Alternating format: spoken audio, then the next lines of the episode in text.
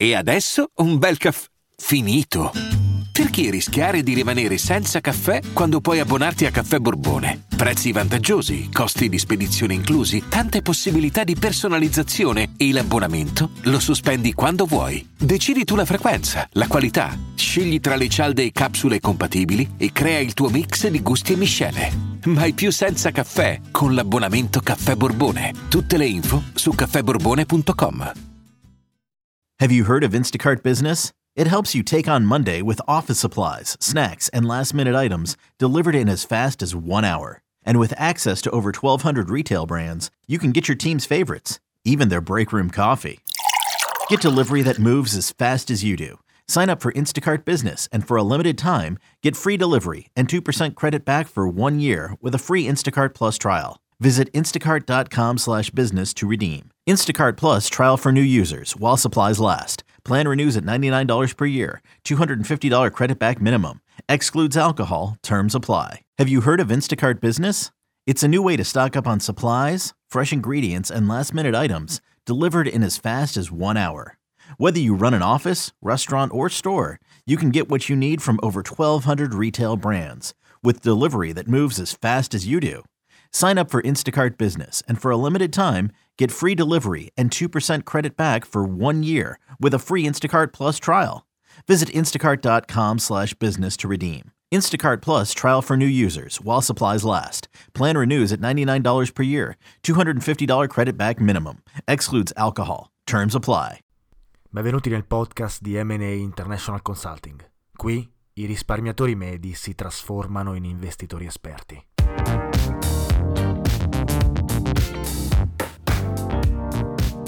Ciao a tutti e benvenuti in un nuovo episodio di Investire Semplicemente, il podcast di M&A International Consulting che parla di investimenti, economia e finanza. Oggi facciamo un breve recap sullo stato dei mercati e su cosa ci aspetta in futuro.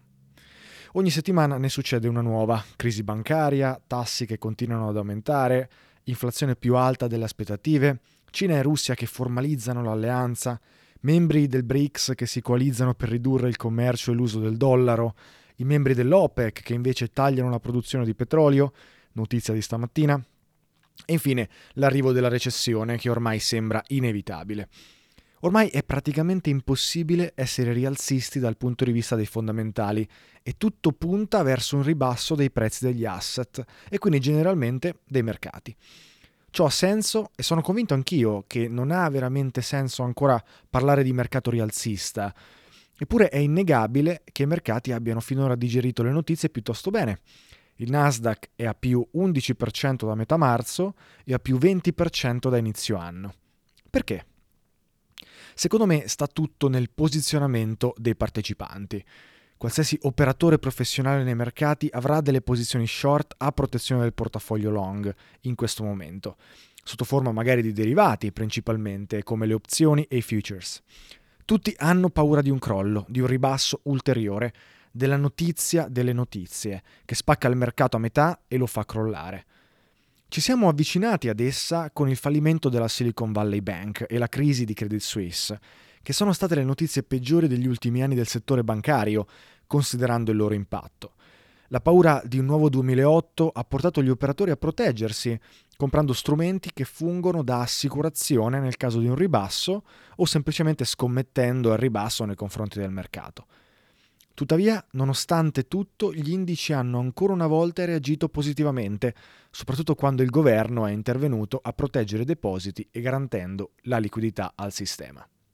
Da lì in avanti gli indici azionari sono aumentati senza sosta, facendo capitolare chiunque avesse scommesso al ribasso.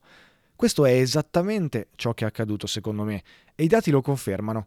Se studiamo il Commitment of Traders, cioè un report che esce settimanalmente sul posizionamento degli operatori professionali nei confronti dei futures, aveva un'esposizione short importante, anzi aveva un'esposizione short che non si vedeva da mesi.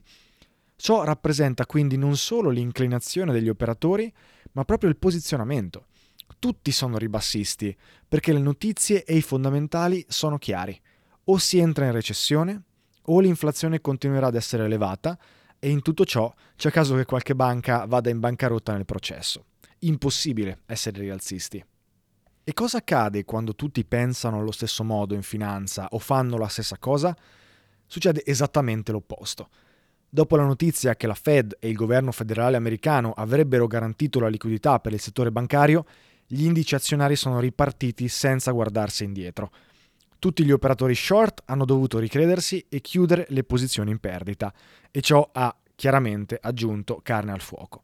A fine marzo il Nasdaq ha raggiunto un più 20% da inizio anno, come se la crisi bancaria non fosse mai esistita e come se i problemi si siano magicamente risolti. Tuttavia i mercati sono anche questo e si muovono in base al posizionamento degli operatori. Non sono sempre razionali, anzi non lo sono quasi mai. Ecco quindi il motivo per il recente rialzo, a mio avviso. Come dicevo però, i problemi non sono stati risolti. L'inflazione in Europa continua ad essere seriamente sopra la media. Nel Regno Unito, ad esempio, l'inflazione sul cibo è aumentata del 17,5% solo nel primo trimestre del 2023 con un'inflazione totale che si aggira intorno al 10,4% rispetto all'anno scorso. Stessa cosa in Unione Europea, dove l'inflazione media è al 10% rispetto all'anno scorso. Anche in Italia le cose non sono messe benissimo, l'inflazione è al 7,7% rispetto all'anno scorso, ma chiaramente in Italia l'effetto si sente anche di più a causa dei salari più bassi rispetto alla media europea. Gli analisti suggeriscono che l'inflazione stia diminuendo e effettivamente i dati lo confermano, ma è ancora presto per gioire per qualche punto base in meno. Gli sforzi delle banche centrali infatti non stanno dando gli effetti sperati. I tassi sono aumentati velocemente in tutto il mondo e l'inflazione è rimasta alta. La crisi bancaria, originata proprio a causa dell'aumento dei tassi e chiaramente anche un pessimo management bancario delle banche che sono fallite, non sembra aver ridotto l'inflazione né causato uno stop ai consumi. Ciò è positivo per il sistema finanziario, ma meno in termini di inflazione.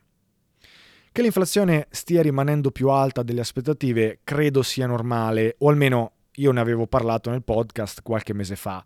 Eppure le autorità e le banche centrali sembrano sempre in ritardo, lontane dalla realtà. Ricordo perfettamente la Lagarde e Jerome Powell che parlavano di inflazione temporanea a inizio 2022, quasi deridendo chiunque la pensasse diversamente. Ora abbiamo un'inflazione al 10% nella maggior parte dei paesi europei.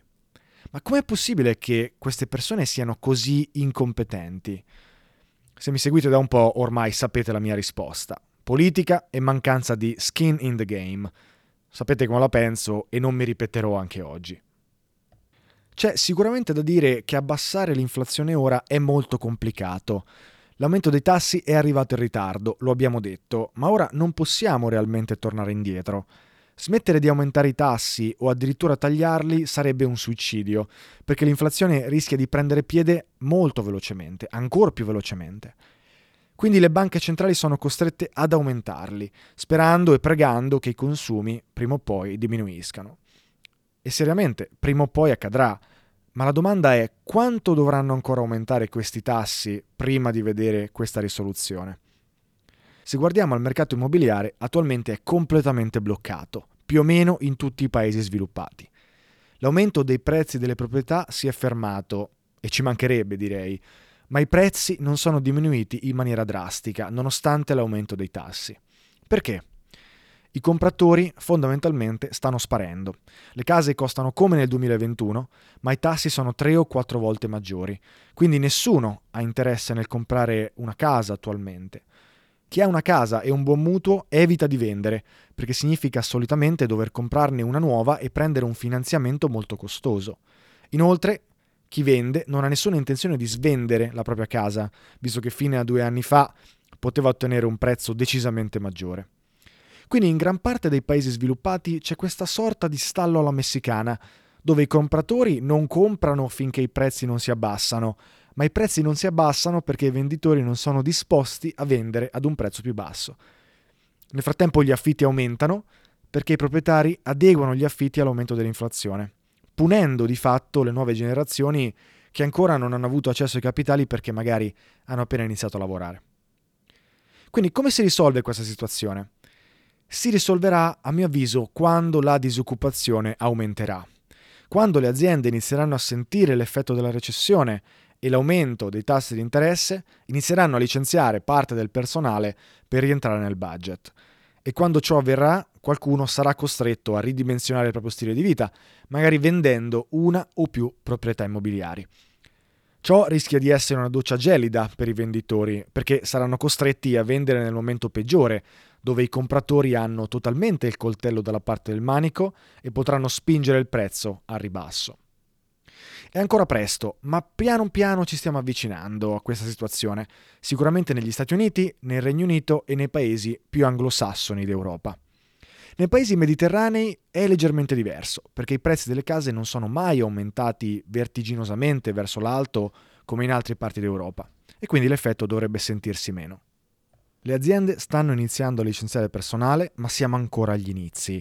La disoccupazione è ancora molto bassa negli Stati Uniti e nel Regno Unito, rispettivamente del 3,6% e del 3,7%. In Europa la disoccupazione media è leggermente più alta, al 6,6%, e in Italia è dell'8%.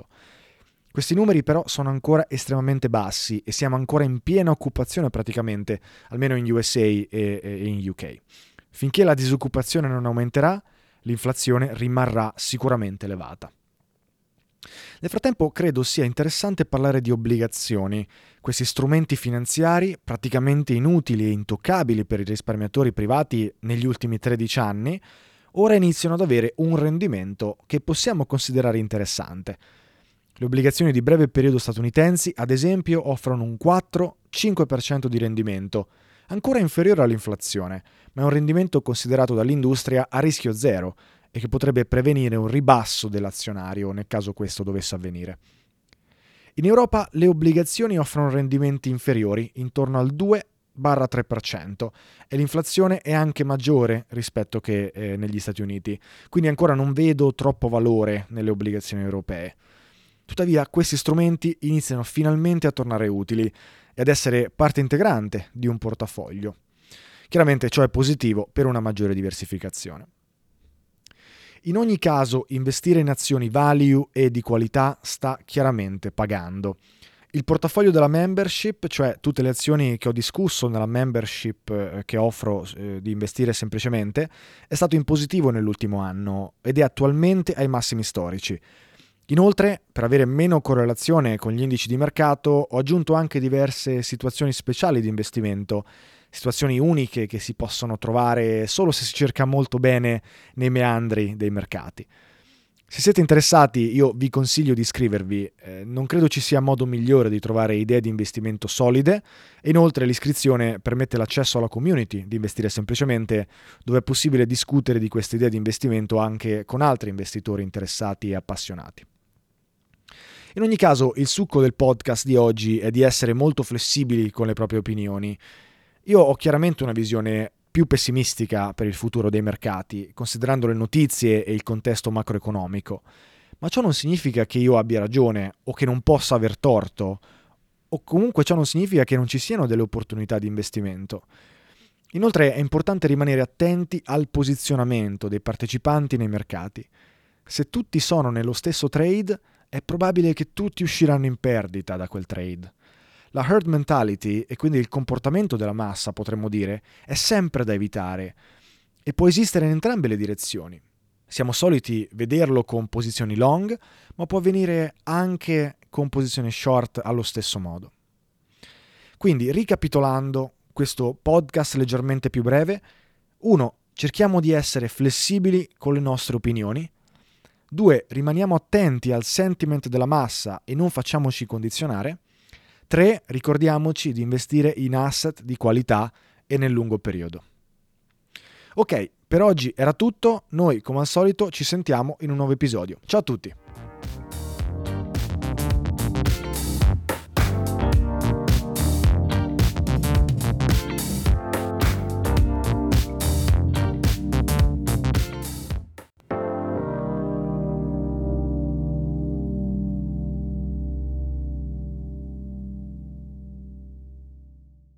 Have you heard of Instacart Business?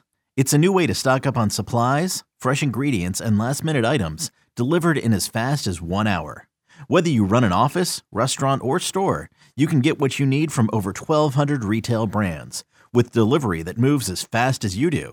Sign up for Instacart Business and for a limited time, get free delivery and 2% credit back for one year with a free Instacart Plus trial.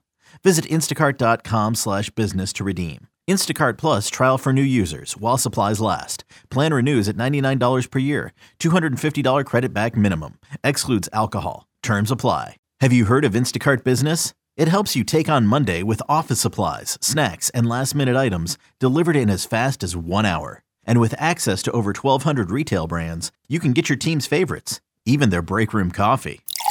Get delivery that moves as fast as you do.